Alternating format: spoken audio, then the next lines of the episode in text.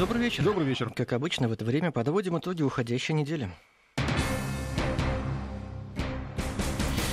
У Дональда Трампа скоро первые переговоры в качестве президента. Он свяжется с Москвой и Берлином. Пресса уже предрекает отмену санкций, но официальные источники пока молчат. Наш СОПКОР в США расскажет о первых шагах американского руководства. Московский таксист, который выкинул мать с ребенком из машины, стал фигурантом уголовного дела. Сам он говорит о невиновности, а мы пробуем разобраться, есть ли объяснение его поведению, как мы сами реагируем на детей в общественном транспорте. Штрафы для русофобов в интернете. Виталий Милонов решил очистить сеть от мерзости и предлагает наказывать наказывать тех, кто поливает грязью Россию. Спросим у депутата, как вычислить сетевого русофоба и кому лучше. Последите за своими онлайн-высказываниями.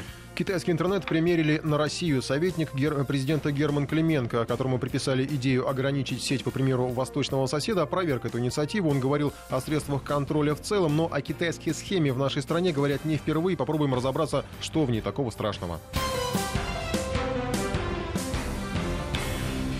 Дональд Трамп готовится к насыщенным выходным. В субботу у него запланирован телефонный разговор с Владимиром Путиным. Это уже подтвердил пресс-секретарь российского президента Дмитрий Песков. Путин уже общался с Трампом сразу после выборов в США. Но это первый официальный контакт лидеров после вступления в должность нового американского президента. Ну и в эту же субботу Трамп собирается поговорить с Ангелой Меркель. Источник утверждает, что тема беседы – Россия и Украина. Кроме того, в СМИ появилась информация о намерении Вашингтона снять санкции с России. Якобы Трамп уже подготовил соответствующий приказ. Параллельно новый американский президент всю неделю не давал забыть о своих планах построить стену на границе с Мексикой. Соседи оплачивать этот проект на отрез отказываются, но Трамп, похоже, без труда найдет способы взыскать расходы, чтобы разделить их между американцами и мексиканцами. Обсудим эти и другие темы с нашим САПКОРом США Аси Семеновой. Надеюсь, она у нас на связи. Здравствуйте. Ася, здравствуй.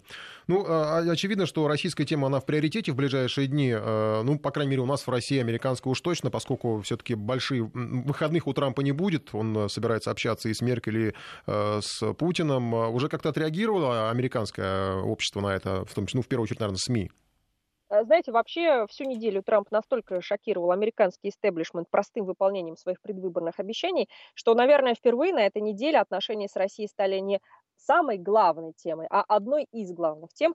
Тем не менее, уже сегодня а, в Соединенных Штатах а, британский премьер Тереза Мэй, и она уже дает советы Трампу, как нужно вести себя с Россией. А, э, например, Мэй посоветовала Трампу смотреть, например, президента Рейгана и, например, Маргарет Тэтчер, и придерживаться такого принципа, вступать в контакт, но с осторожностью.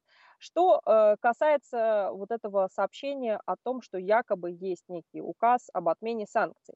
Кто об этом э, сообщает? Об этом написал Фабрис Патье, это исследователь из Атлантического совета. А, Атлантический совет – это такая, такая очень консервативная организация, образно ее можно назвать а, Маккейн в пятой степени. И а, когда такие сообщения появляются, это значит, что, возможно, это правда, и поэтому люди, которые настроены против отмены санкций, делают все возможное для того, чтобы этого не случилось. Ну вот интересно, э, я сейчас читаю Э, публикацию, э, ссылку на телеканал Fox. Там советник президента США Келлиан Конуэй в интервью каналу. Его спросили, эм, обсуждается ли отмена санкций, и ответ был такой, все это обсуждается. Ну, то есть, как бы, вроде бы и не было разговора о том, что конкретно только о санкциях пойдет речь. Ну, как вот сегодня, когда Дмитрий Песков спросили, будет ли разговор с Трампом, он сказал, да, будет. То есть, короткие вопросы, длинные вопросы, вернее, короткие ответы. Да точно так же о том, что возможно, что санкции можно отменить, Трамп говорил еще и до того, как стал президентом. То есть в этом новости нет. А сейчас именно а, люди, которые противодействуют Трампу, а, а их, естественно, очень много в американском истеблишменте, в американской политике, стараются, чтобы а, его а, изменение курса в отношении России, оно а, проходило не гладко и по возможности очень сложно. Но вы знаете, мне кажется, опять же, на этой неделе очень важный а, шаг был сделан. А, Виктория Нуланд покинула свой пост в Государственном департаменте. Больше она не будет раздавать печеньки, больше она не будет заниматься а, постсоветским пространством России и Украиной. А, Трамп, э, а точнее Рекс Тиллерсон, а, как э, госсекретарь решил не продлевать с ней контракт, и больше она не будет работать в Госдепартаменте. Это очень показательно. Ася, у нас вот э, на этой неделе, ну, может стать таким вот в ваших российско-американских историях, э, наверное, я бы назвал это гвоздем программы, э, было появление в эфире программы «60 минут» президента Российско-американской торговой палаты Сергея Миллиана. Это вот тот самый якобы информатор, который говорил о компромате, якобы говорил о компромате на Трампа, который там снят был в интимном компромате, который был снят в, в отеле Риц в Москве, когда он сюда приезжал. По крайней мере, Миллиана упоминали, ссылались на него американские, американские репортеры. Вот Миллиан сказал в в прямом эфире на этой неделе, что никакого не информатора, ничего этого не было, и вообще, в общем, не очень понятно, откуда все это появилось. А, более того, еще так, такой загадочности к этой истории добавила информация о том, что, оказывается, за ним охотятся американские спецслужбы, и он скрывает свое местонахождение. Давай для начала послушаем фрагмент вот его высказываний, а, и потом мы зададим тебе вопрос. Никакого компромата ни у России, ни в США, ни у меня лично на Трампа нет и быть не может. А дело в том, что что такое компромат? Это некие видеозаписи, видеоматериалы, аудиозаписи, документы, а, которые подтверждают, представляют человека в неким негативном свете. Таких записей, материалов, документов предоставлено не было. Все, что было предоставлено, это некие заявления третьих лиц, которые может было, может нет, а может так, а может э, по-другому. И поэтому, безусловно, это просто наглая ложь и попытка скрепить некой группы лиц. Эта группа лиц, безусловно, работает. Представить нашего президента в негативном свете, используя мое имя. Руководитель ЦРУ сам сообщил, что он даже не читал эти досье. То есть он настолько не доверяет этому документу, что он даже не соизволил потратить времени прочитать. Это бывший руководитель, это я про бывшего говорю. Я, между прочим, поскольку э, на меня все давление э, вылилось, да, я прочитал. Во-первых, там написано, что этот э, человек, который идет под буквой Е или там Д, они называют, это этнический русский. Кто меня знает, все мои друзья знают, что я являюсь этническим белорусом. То есть я, во-первых, не этнический русский. И люди готовы э, за деньги поступиться многими принципе, к сожалению, временно ложь может победить. Вась, ну вот э, Сергей Миллиан э, рассказал, что он никакой не информатор, получается. Про компромат тогда писали очень многие на, Трампа, как бы это была одна из таких, э, один, одна, из, эм, одна из направляющих в предвыборной кампании, даже, наверное, пост, поствыборной кампании уже. Сейчас кто-то заметил в США то, что информатор-то не настоящий? И вообще про компромат кто вспоминает сейчас? Знаете, компромат, он тем удобен, что вначале можно сообщить, оговориться в статье, что он вызывает сомнения, что это непроверенная информация, а потом уже получается не обязательно его и опровергать. А, практически никто о Миллиане не сообщал. Одно из немногих изданий, которое все-таки об этом написало, это Wall Street Journal. А, более того, Wall Street Journal получил свой собственный комментарий от Миллиана, и в электронном письме Миллиан написал, что информация в досье – это лживые новости, придуманные людьми с нездоровой фантазией. А, далее в статье Wall Street Journal сообщается, что мистер Миллиан не ответил на длинный список вопросов издания, а в том числе и вопрос, был ли он источником для досье. Хотя, на мой вкус, конечно, он уже ответил, что никакого досье нет, и он никак не мог быть источником. Вот, по сути, знаете, только Wall Street Journal. А вот так, чтобы также на таком же широком уровне, как это происходило с утверждением такого не было. Давайте про Мексику теперь. Да, это, наверное, тоже такая тема актуальная для вас, конкретно для, для тех, кто находится в Америке. Ты когда уже, понимаю? Да. Мексика почти переплюнула Россию. Да. Почти переплюнула по информационному освещению. Нам даже как-то когда, не по себе от этого. Когда и за чей счет определились уже Главное, за чей счет, там... действительно. А, ну, Трамп, естественно, обещает, что за счет Мексики. Мексика, естественно, говорит, что ни за что платить она не хочет. А после этого Трамп а, заявил, что он ведет 20% налог на импорт всех товаров из Мексики. А, после этого это сообщение вызвало огромную негативную реакцию, и, по сути, администрация немножечко отыграла назад и сообщила, что это всего лишь одна из идей. Есть еще одна идея, которую Трамп высказывал ранее, а именно пересмотреть список всех программ, каким образом Соединенные Штаты финансируют Мексику, и по возможности эти программы обрезать, сократить и просто просто лишить финансирования. То есть пока вот так. Ну, я так понимаю, там еще была речь о налогах э, на, на товары, да, чтобы с мексиканцев как-то что-то сорвать. Да-да, вот, эти, вот этот 20% налог ага. на в импорт товаров э, из Мексики. Но, опять же, сначала это преподносилось как э, некая уже решенная вещь, сейчас это снова мигрировала в область одной из идей, каким образом с мексиканцев, что называется, стрясти деньги на стену. Сегодня была интересная новость. Я так понимаю, это такая э, утешающая пилюля в адрес Мексики. Э, видимо, чтобы они легче смогли пережить и возможные расходы, и вообще строительство стены. Э, сообщили, что Мелания Трамп появится на обложке февральского выпуска мексиканского журнала Vanity Fair. Ну, как так могло получиться? Вроде бы они так как-то поругались в последнее время, две страны. Стену строят, однако же первая леди появляется на обложке Ну, пресса живет своими, тем более глянцевая пресса. Мелания Трамп очень красивая женщина. Мне кажется, ее действительно нужно показывать на обложках журналов. Ася, у нас еще тема для обсуждения с тобой, а, которая вызывает, наверное, у кого-то, может быть, даже вызовет сочувствие в России к американцам, потому что, ну, по крайней мере, жителям штата Нью-Гэмпшир, где э, заговорили о том, что надо запретить русскую водку в США. Э, там уже даже противники запрета подсчитали, что это нанесет убытки примерно в 2 миллиона долларов, если запретят водку. Вообще, русская водка это в Америке такая важная тема, или, по крайней мере, в штате Нью-Гэмпшир? А, вообще водка, вы знаете, российского, американского, любого производства, именно водка, а, является а, первой в списке пяти наиболее употребляемых крепко, крепких напитков США. То Почти стратегический Америки, товар. Водка для Америки это ну, номер один. А, вот, да. а, поэтому, да, и вы Подождите, знаете... там же у вас виски все пьют, Ася. Нет. Нет? Нет. Это у нас, как, наверное, как мы отстали. Теперь а теперь у нас пьют виски, действительно, а у вас пьют водку. Так. У нас виски, а тут пьют водку. И более того, вы знаете, водку не только пьют, водку едят. В, во всяких магазинах, в супермаркетах э, один из самых популярных соусов для макарон а, является как раз-таки водка-соус. А, водки там Водки там, естественно, 3 грамма, э, там и практически нет и не чувствуется. Это дают, этот соус дают даже детям с макаронами. Но вот название такое. Но культура питья, я так понимаю, судя по соусу, отличается. То есть, потому что если у нас это рюмка и, как говорится, ах, да, вот под, там, под закуску, то американцы, они как-то все-таки иначе ее употребляют. Знаете, вот на американских вечеринках, мне кажется, культура питья, она все-таки не так хорошо развита, как в России. Во-первых, из-за того, что а, в Соединенных Штатах а, вообще в отношении алкоголя стараются как-то очень сильно все ограничить. Например, в 18 лет да, а, можно уже голосовать, а пить нельзя. Пить можно только в 21 год. И поэтому очень часто можно увидеть э, в пятницу, э, когда вот очень молодые ребята, 21-22 года, пытаются, ну, выглядеть совершенно совершенно неприемлемо, поскольку они просто вообще им не, разрешал, не, не разрешалось выпить в детстве даже бокала вина. А, и поэтому культура питья, конечно, очень сильно отличается. А, на вечеринках часто бывает очень мало закуски и очень много алкогольных напитков, поэтому люди пьют, пьют, пьют и а, приходят уже в совершенно нерабочее состояние. А что касается Нью-Гэмпшира, как они объясняют запрет, почему, чем им там не угодила русская водка?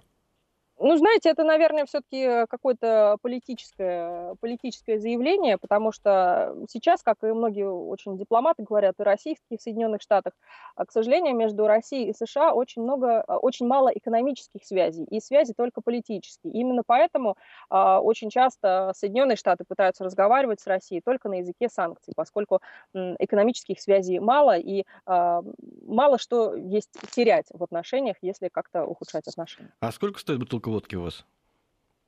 В зависимости от того, какая. Ну, наверное, хороший э, долларов 30. Бедные люди. 30 долларов мы умножаем на, ну, сколько, на 60 примерно, да? 1800 да. бутылка водки. Это дорого?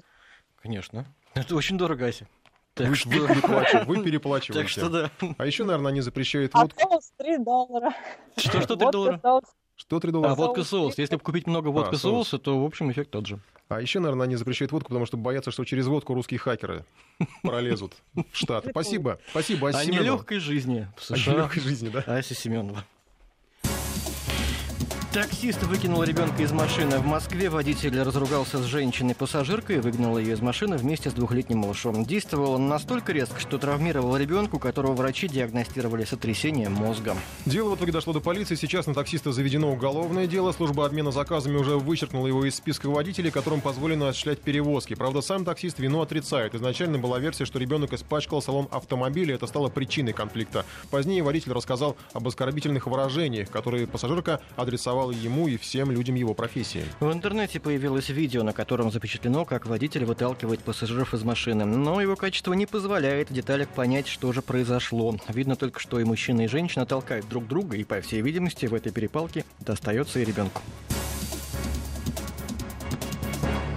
Но спустя время пострадавшая рассказала, что вместе с ними была еще и бабушка. Ее водитель тоже выгнал из салона. Причиной ссоры, по ее словам, было то, что при посадке они поставили ребенка ногами на сиденье. Хотя ну, потом уже появилось дополнение, что они доехали все-таки до, до больницы. То есть это было то ли при посадке, то ли при высадке.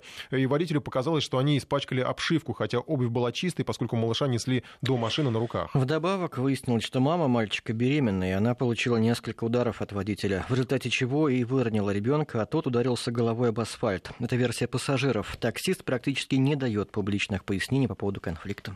Ну и предлагаем обсудить поведение водителя и пассажиров с детьми. Что должно произойти, чтобы водитель вот так вот себя повел? Мы не пытаемся оправдать его действия, но хотим понять, насколько исключительна эта ситуация, может ли она повториться. Да, давайте я объявлю координаты. 232-1559, телефон прямого эфира, 5533. Пожалуйста, пишите. Это наш смс-портал в начале слова «Вести» и WhatsApp, плюс 7 903 170 63 63. Если нам позвонят таксисты, это тоже будет, да, мне будет кажется, замечательно. замечательно. А, потому что, ну, я так понимаю, что с позиции таксиста семья с детьми — это сложный клиент. Мне так осмелюсь предположить. Сложный в том смысле, что это без, ну, беспокойство какое-то, да, и там и безопасность нужна повышенная. А в данном случае тут еще есть такой, конечно, нюанс интересный. У нас сегодня корреспондент разбирался в этой ситуации, и, насколько я понял, э, там еще была, могла быть проблема с детским креслом. Ну вот я тоже хотел сказать. Потому что, по-моему, да. его э, не было Получается, что водитель довез э, людей до точки. Там испачкано, не испачкано, я уж не знаю, это было сиденье, но получается, что он довез его без кресла. То есть формально агрегатор так, такси, который э, уволил его, ну, отстранил от работы, он даже ему не обязательно даже вмешиваться в конфликт, кто там прав, кто виноват, тут просто нарушение правил перевозки. А и... как? Вот ты вызываешь такси, да, вот по электронному приложению. Тут тоже интересный момент. Там же нет момента выбрать. Есть. Есть? Есть. У меня жена заказывает да? такси, всегда ни разу не приезжает. Мы даже правда, всегда берем с собой, у нас есть свое кресло такое для такси, на всякий угу. случай, если нет. Но ни разу не было такого, чтобы водитель приехал без кресла, у них в багажнике, если а это заказываешь... дополнительно сколько стоит или нет? Бесплатно, абсолютно, бесплатно. бесплатно. Просто машина, у которой нет кресла, она не приедет тебе на заказ. Может быть, угу. ну, на две минуты дольше придется подождать. И тут интересен момент тот, что а, если они э, поехали без кресла, то есть они либо не заказали его, может быть, из-за этого ссора произошла. Ну, конечно, такие нюансы. Опять же, это вот вопрос к таксистам, э, как, как вы разруливаете такие ситуации, когда клиент вам предлагает ехать без кресла? Да, Или я думаю, не, не заранее. Они быстро... У нас Евгений на связи. Евгений, здравствуйте. Добрый вечер. Э, смотрите, я сам в такси работаю, и ситуации, ну, подобные или почти подобные периодически случаются.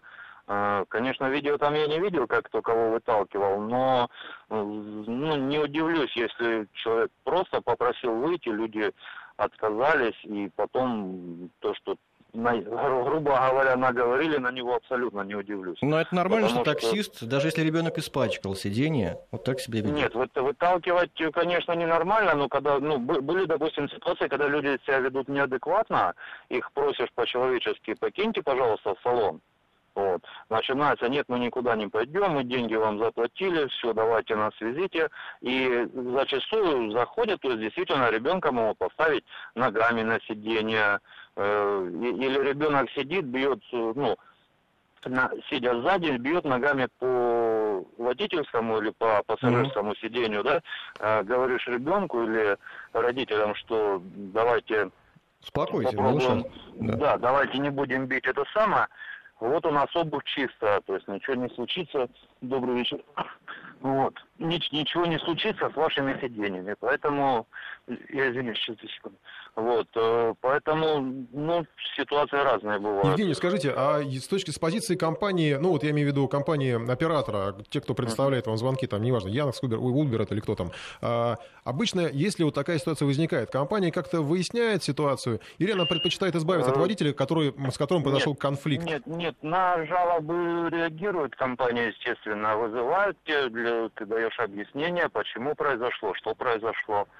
Но в основном, как бы, ну, прислушиваться к здравым аргументам, но бывает, что Просто мне кажется, с позиции компании проще расстаться с водителем, который, с который, ну, неважно, виноват он не виноват, это просто конфликт, а значит, водитель воз... допускает конфликтные ситуации, значит, он мешает компании. Вам-то, вот вы, вам так не кажется? Ну, вполне. Ну, когда вот такая громкая, конечно, огласка получилась, тогда да. Вот, э, может быть и так. Спасибо, спасибо, Евгений. У нас еще Евгений есть на связи, тоже таксист. Сегодня прямо нам везет на таксистов Пишет Евгений. нам Москва, э, кресло это доп. услуга 100 рублей в одной из компаний стоит такая Ну, это, наверное, в одной из компаний, не знаю, у нас как-то, я не сталкивался с тем, что за это надо платить. У нас сегодня, кстати, корреспондент тоже звонил в э, службу заказов, и ему сказали, что вообще без проблем, заказывайте, и э, нич- ничего с вас, никакой доплаты не возьмут. Евгений, здравствуйте. Алло, добрый день. Вернее, уже вечер, извините. Вот слушал предыдущего таксиста. Могу сказать только одно. Первое. А все вот эти проблемы, которые возникают с детьми, которые пачкают задние сиденья, толкают, они, как говорится, не вы, выеденные не стоят. Почему? Потому что, во-первых, все современные салоны машин, как среднего, так и бизнес-класс, я просто уже работаю в такси с 2006 года, по всем классам работаю, на данный момент работаю по вип-классу. Освоил практически все, работал во всех компаниях, которые только возможно, поэтому могу смело утверждать, что являюсь достаточно хорошим профессионалом, чтобы э, рассуждать по этой теме. Первое, э, могу только одно сказать, что еще раз говорю, вот такие вот э, вопросы, когда вот таксисты говорят, что испачкал, там еще что-то, ну это бред полный. Это значит, что таксист просто ленивый, как взять тряпочку в руку и протереть то же самое седло. Ну, сиденье, они практически все из кожи зама. Ну, подожди, ну вот перед вами звонил Евгений говорит, ребенок Совершенно верно. по, по, Совершенно верно. по сиденью водителя колотит Ради бога, кулаками. это не ребенок. Ты задеваешь, ты работаешь и зарабатываешь деньги. И неважно. Одно дело, когда Но ты это же опасная пьян, ситуация вообще для дорожного а ребенок не Мгм. может толкнуть с такой силой, чтобы водитель, допустим, а, действительно что-то смог сделать. Это первое. Второе. Если такое происходит, действительно можно попросить э, пассажирку. Просто доходит до нонсенса, когда э, я знаю, что, допустим, достаточно здравые люди, ребенку берут даже бахилы, специальные дела, чтобы не пачкать себе сиденье. Ну, такой редкость. Ну, хороший совет. Еще говорю. Да, еще раз говорю, что чуть испачкал, самому тряпочкой можно протереть. Ты работаешь с людьми, ты обеспечиваешь людям комфорт. Да, пусть они пачкают. Извините, почему-то я никогда не слышу от э, таксистов, когда вот пассажир ноги не отряхнул, а вид, вот какой нехороший. Никто же не выкидывает такого пассажира. Вот с такой погодой, как сейчас. Коврики моют, сами чистят. Это и прописано в услугах компании, что пассажир а, как, грубо говоря, ну никак, никаким образом несет ответственность за то, что он чуть испачкал, имеется в виду коврик и все остальное. Другой дело пьян. Там, там уже другой разговор. Слушайте, а, Евгений, Это- скажи, пожалуйста, а вас вообще таксистов как-нибудь обучают работе с людьми, прежде чем вы садитесь за руль? Есть- ну, Инструктаж когда крупные агрегаторы, Да. ну, если крупные агрегаторы, да, особенно, ну, крупные компании, которые работают с людьми, обязательно проводят тренинги. Когда рассказывают, как вести себя с клиентом, какие, возможно, возникают прецеденты и так далее и тому подобное, как избежать этого. И вы правильно сказали, что компания, ну, если эта компания работает уже достаточно давно, они просто говорят, ребят, если вы допустили конфликт, значит, вы очень плохой водитель, который именно допустил конфликт.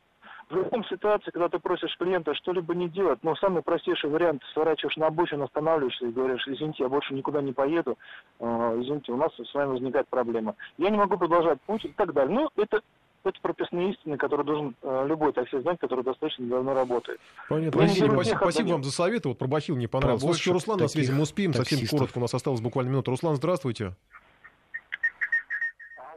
Руслан. Руслан, выключите приемник, пожалуйста, и... Все, выключил. да, Вот да. хотел бы так сказать тоже, вот три дня назад у меня был случай. Вот я ехал, пассажирка взял с Люблино, довез с ребенком до э, речной вокзала. Вместо деньги они начали уже вызывать там, типа, хотел их изнасиловать, типа там такого было у меня тоже. Я считаю, что водитель тут не виноват. При ребенке прямо начали. Да, перед ребенком начали, типа вот, потом еще оказалось рядом, а, еще рядом с ним была еще одна девочка, ей было 16 лет. Она начала там кричать, они, о, и мама, и ребенок все были пьяны. Ну, кроме ребенка, э, младшего ребенка. То есть они не хотели платить и обвиняли вас в том, что вы хотели их Ну, что изнасиловать. да, я вызвал экипаж, экипаж приехал. Как экипаж приехал, мама, не мама тоже делает, э, ребенок 16 лет который, взяла бутылку, отрезала себе руки, побежала к сотрудникам и начала говорить, помогите, меня хотели изнасиловать. Пожалуйста. Жуть какая. Как Опасная у интересно. вас работа, Какие нервная. интересные клиенты бывают. Э, Хороших вам Вот клиентов, как Руслан, здесь не спасибо. допускать конфликта? Вот, Вот, мне кажется, бы говорят, конечно, там, где они же дети, они же дети. Здесь, конечно, понятно, что двухлетний ребенок, он ни в чем не виноват. Но, во-первых, водитель допустил конфликт. И странно, что и мама его при ребенке, мама ребенка сама э, влезла вот в этот конфликт. Потому что хотя бы один из этих людей мог бы как-то сгладить ситуацию, мне кажется. Прерываемся, слушаем новости и вернемся. 18.32. Продолжаем подводить итоги недели. Штрафовать за русофобские высказывания в социальных сетях. С таким предложением выступил депутат Государственной Думы Виталий Милонов. Его законопроект предлагает наказание за оскорбление памяти жертв политических репрессий, террористических актов, катастроф и войн. Кроме того, Милонов предлагает ввести ответственность за принижение значимости событий, имеющих особое историческое значение для России. Максимальное наказание для физических лиц 50 тысяч рублей, для юридических до 1 миллиона. О том, кто именно может попасть под статью, мы поговорили с самим Виталием Милоновым. Виталий Валентинович, э, спасибо, что вы лично пришли э, рассказать и, возможно, даже показать, кого вы хотели бы наказывать за... Надеюсь, здесь таких нет, Виталий Валентинович. Самое главное, не Или это будет зависеть от, от наших вопросов? Не начать страдать Вопросы паранойей, тоже могут быть русофобские. поиски ведьм, потому что, собственно говоря, к сожалению, мы живем в такое, такое тяжелое время, что э, наши оппоненты не оставляют нам выбора, и их резкость и интонация их заявлений она вызывает возмущение не только у людей, интересующихся политикой, но и у любого россиянина, потому что э, жестокость, жестокосердие и цинизм, наверное, уже выплескиваются через край у этих людей. Что вы конкретно предлагаете? Э, я хотел бы сказать, что у нас, к сожалению, вот в Конституции записано, что человек, его права и свободы являются высшей ценностью. К сожалению.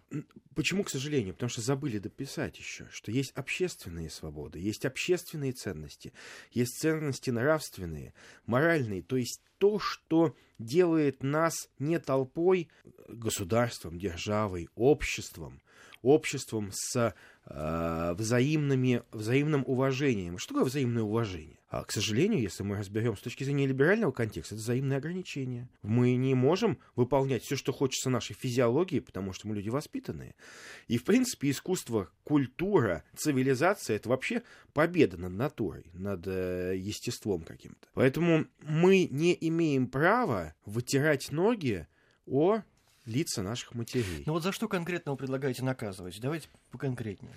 В последнее время мы стали свидетелями чудовищных выступлений ряда людей, которые не останавливаются ни перед чем, ни перед памятью погибших во время Великой Отечественной войны, иных погибших в нашей стране, ни перед памятью жертв террористических актов, когда постоянно то или иное событие, которое в обществе э, ну, консолидирует общество, вызывает всеобщий там, траур или всеобщее сожаление, в глазах, в устах этих так называемых троллей э, преобразуется в нечто ну, смехотворное, такое шарлеебдошное. Я бы сказал, что это закон о защите единства нации и антишарлеебдошный закон. То есть циничный подход нас, нас, насмешки над памятью умерших, над памятью жертв, они недопустимы. То есть вот какая-то девушка там написала слово «рашка», да, вот это вот можно считать? Я не помню, что это было, но как это, какой-то эпизод был такой в соцсетях. Это вот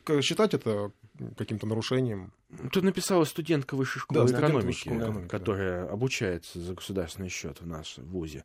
А, одно дело, когда написано слово, ну, «рашка», по большому счету это демонстрирует, что он просто некультурный, невоспитанный человек. А другое дело, когда Бабченко пишет о том, что, так сказать, вот, э, слава богу, его богу, естественно, бог у нас с ним разный абсолютно, что грохнулся самолет, когда Бажена пишет, так сказать, так и надо, вот это уже недопустимо. Это не, это не, не надо тут играть в полемику, в свободу слова. В Америке, кстати, свобода слова является неотъемлемой частью американской конституции, является самой старой поправкой американской конституции, э, часть о свободе слова. Однако там э, действует такое законодательство. То есть, когда идет вопрос о защите чести э, Родины, чести семьи, чести матери, мы здесь, к сожалению, полемики, дискуссии в этом негативном контексте допускать не должны. Но уже есть закон о защите чести и достоинства, например. Почему его не использовать? А, закон честь и достоинство а, субъективно понимаемые понятия, так сказать, воспринимаемые понятия, и они требуют доказательства со стороны человека, чья честь и достоинство, так сказать, Ну, умалены. конечно. Как государство беззащитно. Нет, Извините подождите, меня, вы про те- жертв говорите, катастроф. У них есть родственники, которые могут отстоять э, в суде вот это вот их права, да? Я Используя закон о защите чести и достоинства. Уважаемые, я говорю с точки зрения государственного подхода. Грош нам цена как обществу. Если мы заставим людей, которые и без того разбиты горем, которые, так сказать, потеряли всех, там, может быть, самое дорогое, что у них есть, идти в суд и пытаться с этими подонками э, дискутировать, так сказать, смотреть, как эти жабы будут усмехаться и э, искать почву для новых, так сказать, испражнений своих словесных. Поэтому государство обязано защищать эти вещи, потому что это функция государственная. Я вообще считаю, что многие инциденты, связанные там с каким-то оскорблением чувств и так далее, они не должны переходить на уровень э, личных споров, потому что есть мы э, имеем конституцию, которая закрепила права и свободы людей, закрепила право на достоинство в нашей стране. Так вот, достоинство должно охраняться государством, а не группами активистов, которые, к сожалению, вот революцию достоинства в Киеве уже наделали. Еще ваш э, документ предполагает наказание за принижение значимости событий, имеющих особое историческое значение для остановления и развития российской государственности, памятных дат, достижений науки и техники. Это я процитировал. Вот здесь что конкретно? Вы можете привести примеры, когда оскорбляли исторически значимые для страны события? Я помню прекрасный инцидент инцидент с одним из э, либеральных телеканалов, который поставил э, под сомнение, даже, по-моему, запустил голосование, стоило ли удерживать Ленинград. Да, этот вопрос задавали только они вопрос, но и известные писатели, mm. участники блокады. А, Мы это помним. И вот в данной ситуации я помню, как э, ветераны, пенсионеры Петербурга, Ленинграда подавали в суд какие-то иски. И я тогда внутренне мне было глубоко очень неприятно, почему мы заставляем этих стариков идти в суд. И сейчас вновь и вновь возвращаться к этим событиям, доказывая то, что еще несколько лет назад казалось нам совершенно невозможным даже в мыслях представить, доказывая необходимость героического подвига Ленинграда многие другие события, которые пережила наша страна, в частности, в принципе, Великая Отечественная война. Ведь, посмотрите, все чаще и чаще мы слышим а, оправдание подвига Власова, мы чаще слышим понимание, что вот э, такие организации, как РОНА, как РОА, они тоже имели определенную свою, так сказать, историческую а, особенность, обусловленность. И, в принципе, когда мы начинаем допускать такие вещи в обществе, то есть есть аксиомы, да, аксиомы их нельзя передоказать. Аксиома, она как есть, так и есть. Так вот, исторические аксиомы, исторические нетленные вещи, вечные, вечный подвиг героев, он не имеет права быть подвергнут пересмотру, потому что это раскалывает общество, это э, топчет э, общественные иконы, я а бы как сказал. разбираться в истории? Есть дискуссии исторические, есть профессионалы-историки, которые должны выяснять историческую правду. И есть события, связанные с панфиловцами. Да, вот последнее такое громкое, и министр высказывался и так далее.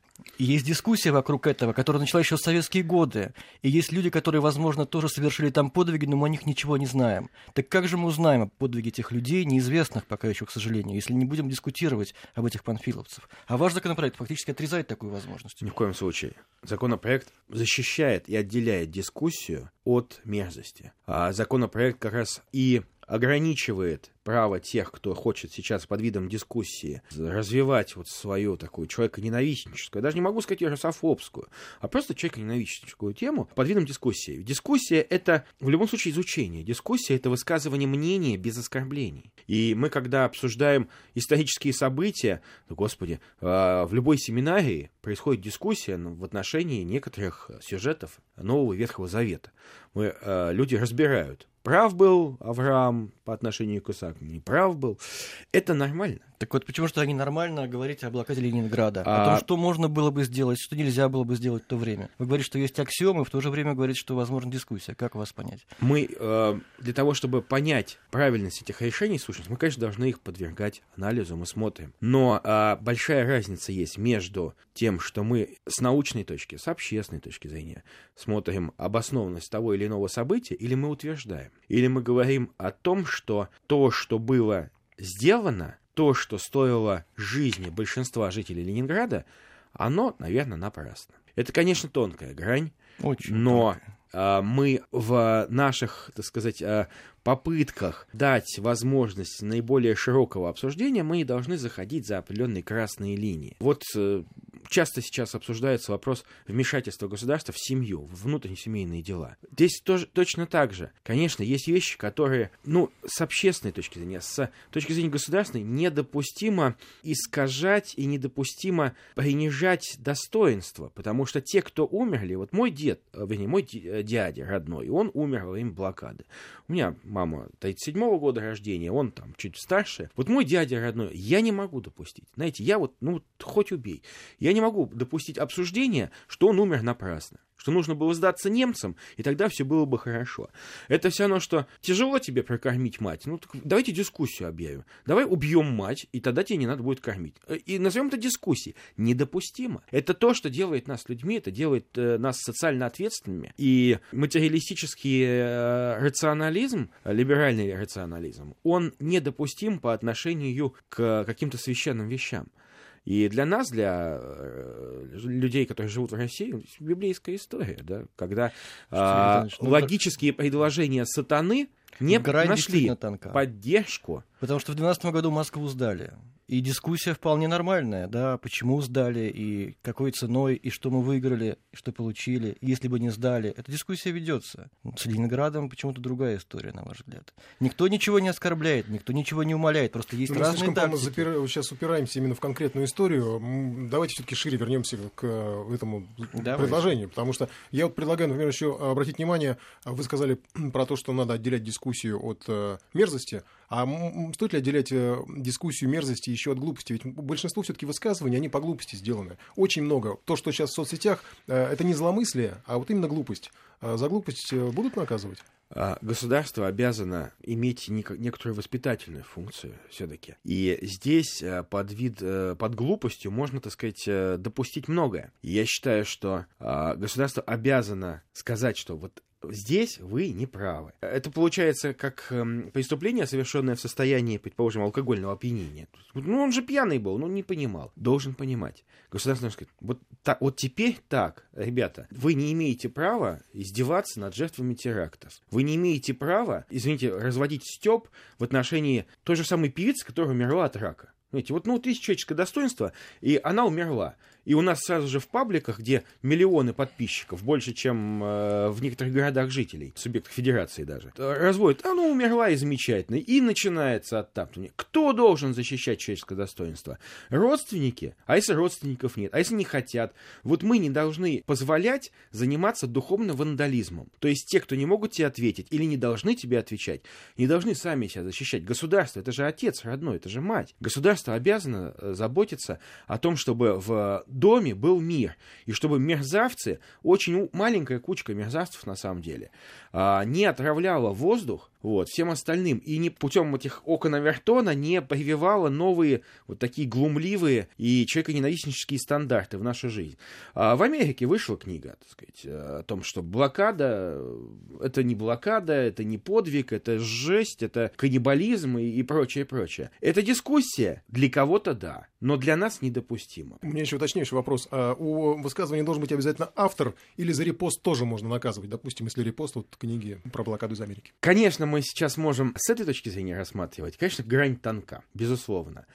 Но э, ведь это не уголовная ответственность, а административная. То есть сажать никого не будут, поэтому граждане активисты Фейсбука могут успокоиться. В тюрьму не, по, не поедете. Но за то, что вы репостнули Боженку с ее, так сказать, э, или Бабченку с его, так сказать, подлыми выражениями, ребят, ну, то же самое. Вы взяли, хорошо, это не моя свастика наклеенная, это я вот взял чужую свастику, наклеил себе на машину и гоняю. Это ж не я сделал, а вот кто-то. Надо отвечать, потому что мы не должны отделять интернет от общества. То, что в обществе считается неприемлемым, когда ты смотришь в глаза человеку, в интернете почему-то приобретает такую цифровую легализацию. А, ну это же в интернете, это же не в реальной жизни. Ну, ну прочитал кто-то, ну для кого-то, там кто-то умер от разрыва сердца, прочитав это выражение, там, ветеран. Неважно, не буду спекулировать на теме ветеранов, это неправильно. Вот. Ну, ну вот кто-то взял, так сказать, э, растоптал твоего отца, память о твоем отце. Вот. Но это дискуссия. Подлость называется, а не дискуссия. Спасибо. Спасибо. О чистом воздухе в интернете нам рассказал э, депутат Государственной Думы Виталий Милонов. Экополитолог. Экополитолог. Спасибо. Спасибо вам огромное.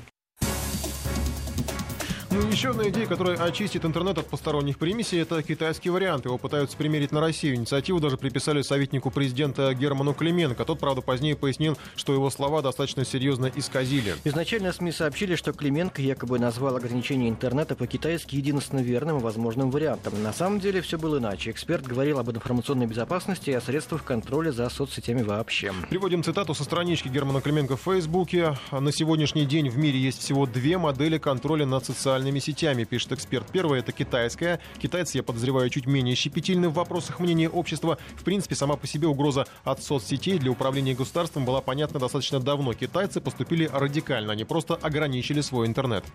Я помню, у меня Герман Кульменко был как-то в гостях, и как-то разговор зашел о Гугле, я говорю, вы знаете, что в Китае Google заблокирован? Он сказал, а что, вы думаете, что это плохо? Ну, это э, вот э, к слову, потому что, видишь, есть какая-то дискуссия, говорил он это, не говорил. Продолжим его цитату. В США достаточно все просто. Все социальные сети полностью подчиняются законодательству. Мы же находимся в очень странной позиции в текущий момент, когда на территории России действует зарубежная компания, осуществляет свою деятельность, зарабатывает деньги. Некоторые из них даже зарегистрированы. Тем не менее, ни на один запрос наших правоохранительных органов они не отвечают. Мало того, что на нашей территории работают компании, которые не платят налоги, не коммуницируют с нашими правоохранительными органами, для них это является еще и большим конкурентным преимуществом. Ну, в общем, тут речь не о тотальном контроле, который кто-то планирует ввести в России, а о том, как уравнять права компании в интернете, и прежде всего, наверное, речь о коммерческих интересах, но мы все же решили уточнить, что такое китайский интернет, почему им э, часто пугают, вообще стоит ли этого бояться. У нас на прямой связи руководитель школы востоковедения, Высшей школы экономики э, Алексей Маслов. Алексей Александрович, здравствуйте. А, здравствуйте. Расскажите нам, как выглядит интернет в Китае. Мы все говорим китайский интернет, китайский интернет. А что там можно, что нельзя в этом интернете? Ну, я думаю, что как раз когда говорят про китайский интернет, э, мало кто понимает, как он по-настоящему устроен. Но прежде всего, действительно, в Китае и в Китае идет один провайдер, э, который, который передает свои права другим уже субпровайдерам. Угу. И в этом плане э, Китай действительно без труда может что-то заблокировать, так уж устроена китайская сеть. Ну, во-вторых, из с территории Китая заблокировано более 200 тысяч э, самых различных сайтов, причем сайтов не только э, экстремистского содержания, но в том числе, например, информационных сайтов, сайтов крупнейших информационных компаний, американских, прежде всего, компаний, сайты некоторых э, университетов, где публикуются э, различные как технические, так и гуманитарные э, сведения, то есть то, что э, Китай по каким-то причинам кажется неправильным и неверным. Э, то есть, по сути дела, да, ну, естественно, доступ к крупнейшим с пабликом типа Фейсбука, в том числе, кстати говоря, и российские одноклассники тоже заблокированы с территории Китая. Не говоря уже о дропбоксах, ну и других, в общем, в данном случае невинных службах. То есть, по сути дела, Китай э, абсолютно не обращает внимания на мнение населения, но есть другой, другая сторона вопроса. Китай, закрывая внешний интернет, очень активно развивает внутренний интернет. В Китае развиваются, собственно, свои сети, свои различные мессенджеры, и э, Китай пытается перенести внимание населения с каких-то внешних проблем на то, чтобы Китай замыкался сам себе. Это вполне, в общем, в духе Китая. Но ведь они пользуются и тем же и Фейсбуком, и Ютубом. У них там есть способы обхода всех этих вот э, блокад. То есть это не да, такая... Нет, ну есть такая замечательная игра, когда кто-то через VPN, через другие Да-да. способы обхода, да, грузится в Facebook. Э, китайцы, в свою очередь, официальные власти это перекрывают, блокируют IP-адреса, но это такая вот веселая игра, но, э, понимаете, есть другая сторона вопроса. Э, бог с ним с Фейсбуком, ведь э, доступ закрыт ко многим сайтам, содержащим важную научную информацию, э, альтернативные точки зрения. И, в принципе, это помимо того, что Китае очень жесткое законодательство относительно терроризма, экстремизма, то есть, в общем, э, есть и сейчас именно в Китае зреет очень серьезное недовольство именно такой постановкой вопроса. Поэтому я полагаю, что это все очень не безобидно. Более того, Китай постепенно, наоборот, отпускает вожжи, и по официальным данным контролируется не более 20% э, различных электронных и печатных СМИ. То есть, наоборот, Китай уменьшает э, контроль за интернетом. Да, понятно. А как там у них смартфоны работают? Вы не в курсе, Алексей Александрович? Они же все Смарт... завязаны на аккаунтах. Ну, на Гугле, например, Android завязаны. Да, они на... китайские не завязаны. Не, не завязаны, завязаны. Китайские тоже завязаны? завязаны?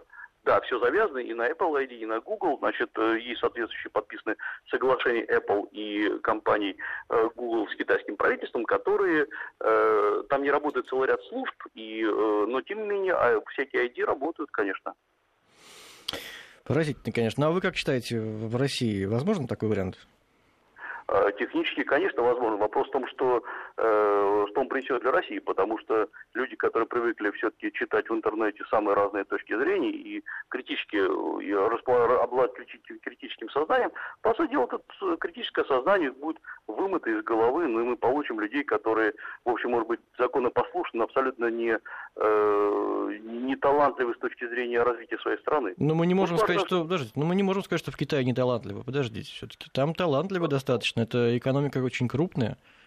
Э, да, только, значит, для того, чтобы, например, э, получить доступ к, к разным файлохранилищам, где есть научная информация, вы должны брать отдельные разрешения. Но это не мешает потом... китайским производителям занимать первое место в мире.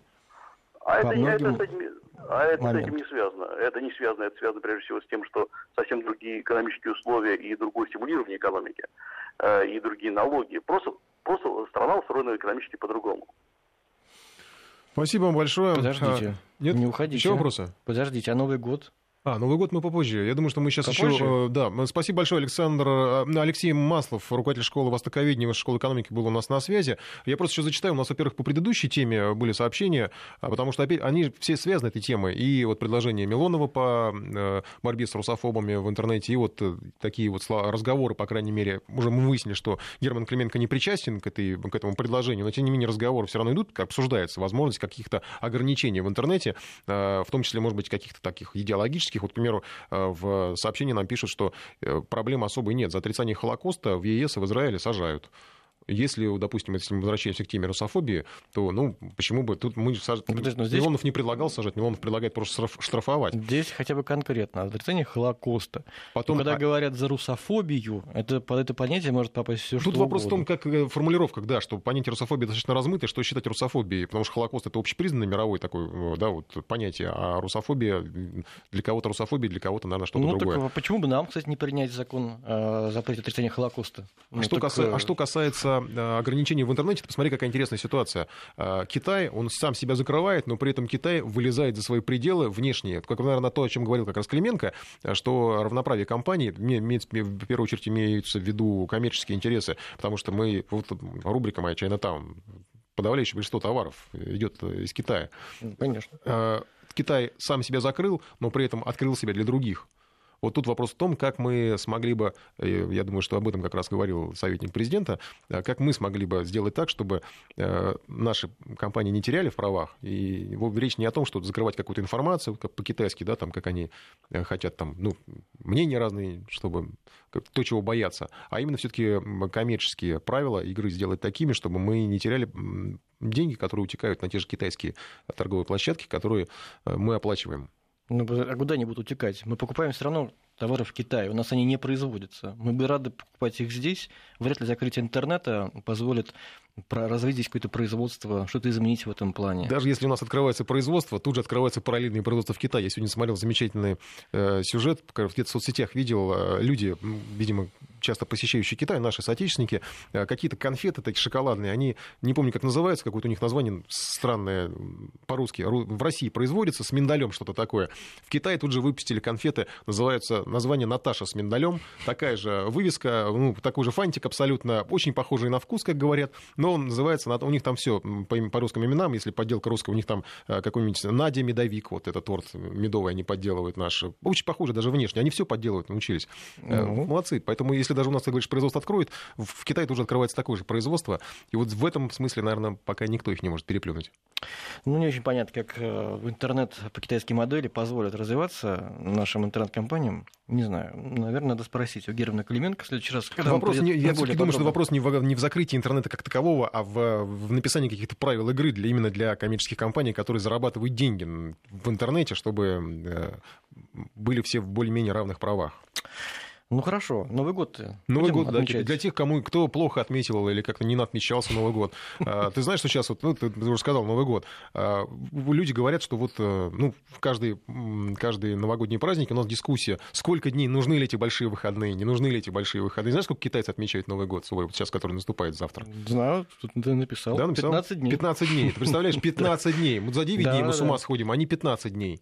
И, кстати, вот ты, говоришь, заказываешь в Китае для своей рубрики Чайнтаун. Ближайший месяц, я думаю, оттуда ничего да, не придет. Да, да. Потому что сколько я раз тоже заказывал, как только наступает китайский Новый год, все у них даже на сайтах, на всех, где заказываешь. Все вымирает. Говорит, извините, у нас китайский Новый год, нам очень волнует. Но тут как раз на самом деле есть э, спасение, потому что очень многие э, компании, наши российские пере, перекупщики, они формируют склад, ну, э, склады у нас да, и начали, начали, захоранивают начали. эти товары у себя, чтобы они быстрее доходили до заказчика. Причем я даже иногда даже... удивляюсь, если товар где-то с Китая, он может идти там два месяца, а если он пришел через 3-4 дня, значит, он где-то здесь недалеко хранился. Более того, магазины же открываются. Магазины, да, магазины. Я вот был на таком на одном, прекрасно. И там они, наверное, тоже сейчас будут 15 дней отмечать Новый год. Нет, все-таки я думаю, они будут наоборот продавать, продавать, продавать, потому что там достаточно большой ассортимент, то, что я видел на одном из вокзалов. Но дороже, наверное, все равно, чем нет, заказывать. Нет, там прям, во-первых, там нет ценников. Как договоришься? Нет, нет, нет. Ты подходишь, допустим, там ноутбук какой-нибудь, цены нет. Там есть QR-код. Ты берешь смартфон, uh-huh. загружаешь приложение, uh-huh. наводишь, и ты попадаешь уже на сайт, ну, на страничку производителя, вот на торговой площадке. То есть ты покупаешь... Вот шельмецы. Молодцы, ребята, чего. Вот, значит, Для что... тех, кто отмечает сегодня Новый год, а, у них же лунный календарь, у них все по новолунию. Вот новая луна сегодня в 3 часа 5 минут 54 секунды. Ночи. Ночи, да. То есть теперь уже точно наступит Новый год. Окончательный, бесповоротно год, чего там, петуха, да? А, какого-то красного огненного петуха, огненного да. петуха. То есть до этого мы еще жили в обезьяне. Ну, что ж, хорошо вам отметить китайский Новый год. Те, кто досидит до 3 часов 5 минут 54 секунд. Может быть, как раз сегодня случится какой-то... И, кстати, чудо. у них это считается праздником весны. Ну, так уже весна-то, на самом деле, не за горами. Вот, вот, да. Не за горами. Как я обычно говорю, еще две зарплаты и весна. Но я думаю, елку все равно уже пора выносить. Те, кто еще я этого не пока сделал. еще да. этого не сделал. Вот не знаю, как вы, но, по, по крайней мере, по крайней мере, если вы не, вы не вынесли, то сегодня хотя бы включите, чтобы уж последний точно раз, по крайней мере, вот в этом году отметить Новый год по китайскому стилю. Китай отмечает 15 дней, я надеюсь, что вы будете это делать меньше. Ну, по крайней мере, выходные у вас для этого есть. Мы благодарим вас. Всех с наступающим. наступающим И, наконец, это будет уже все. Вот все, отмечались. До свидания, пора за работу. И э, встретимся с вами, как обычно, через неделю в этой же студии, в этой же программе. До свидания. Всего хорошего.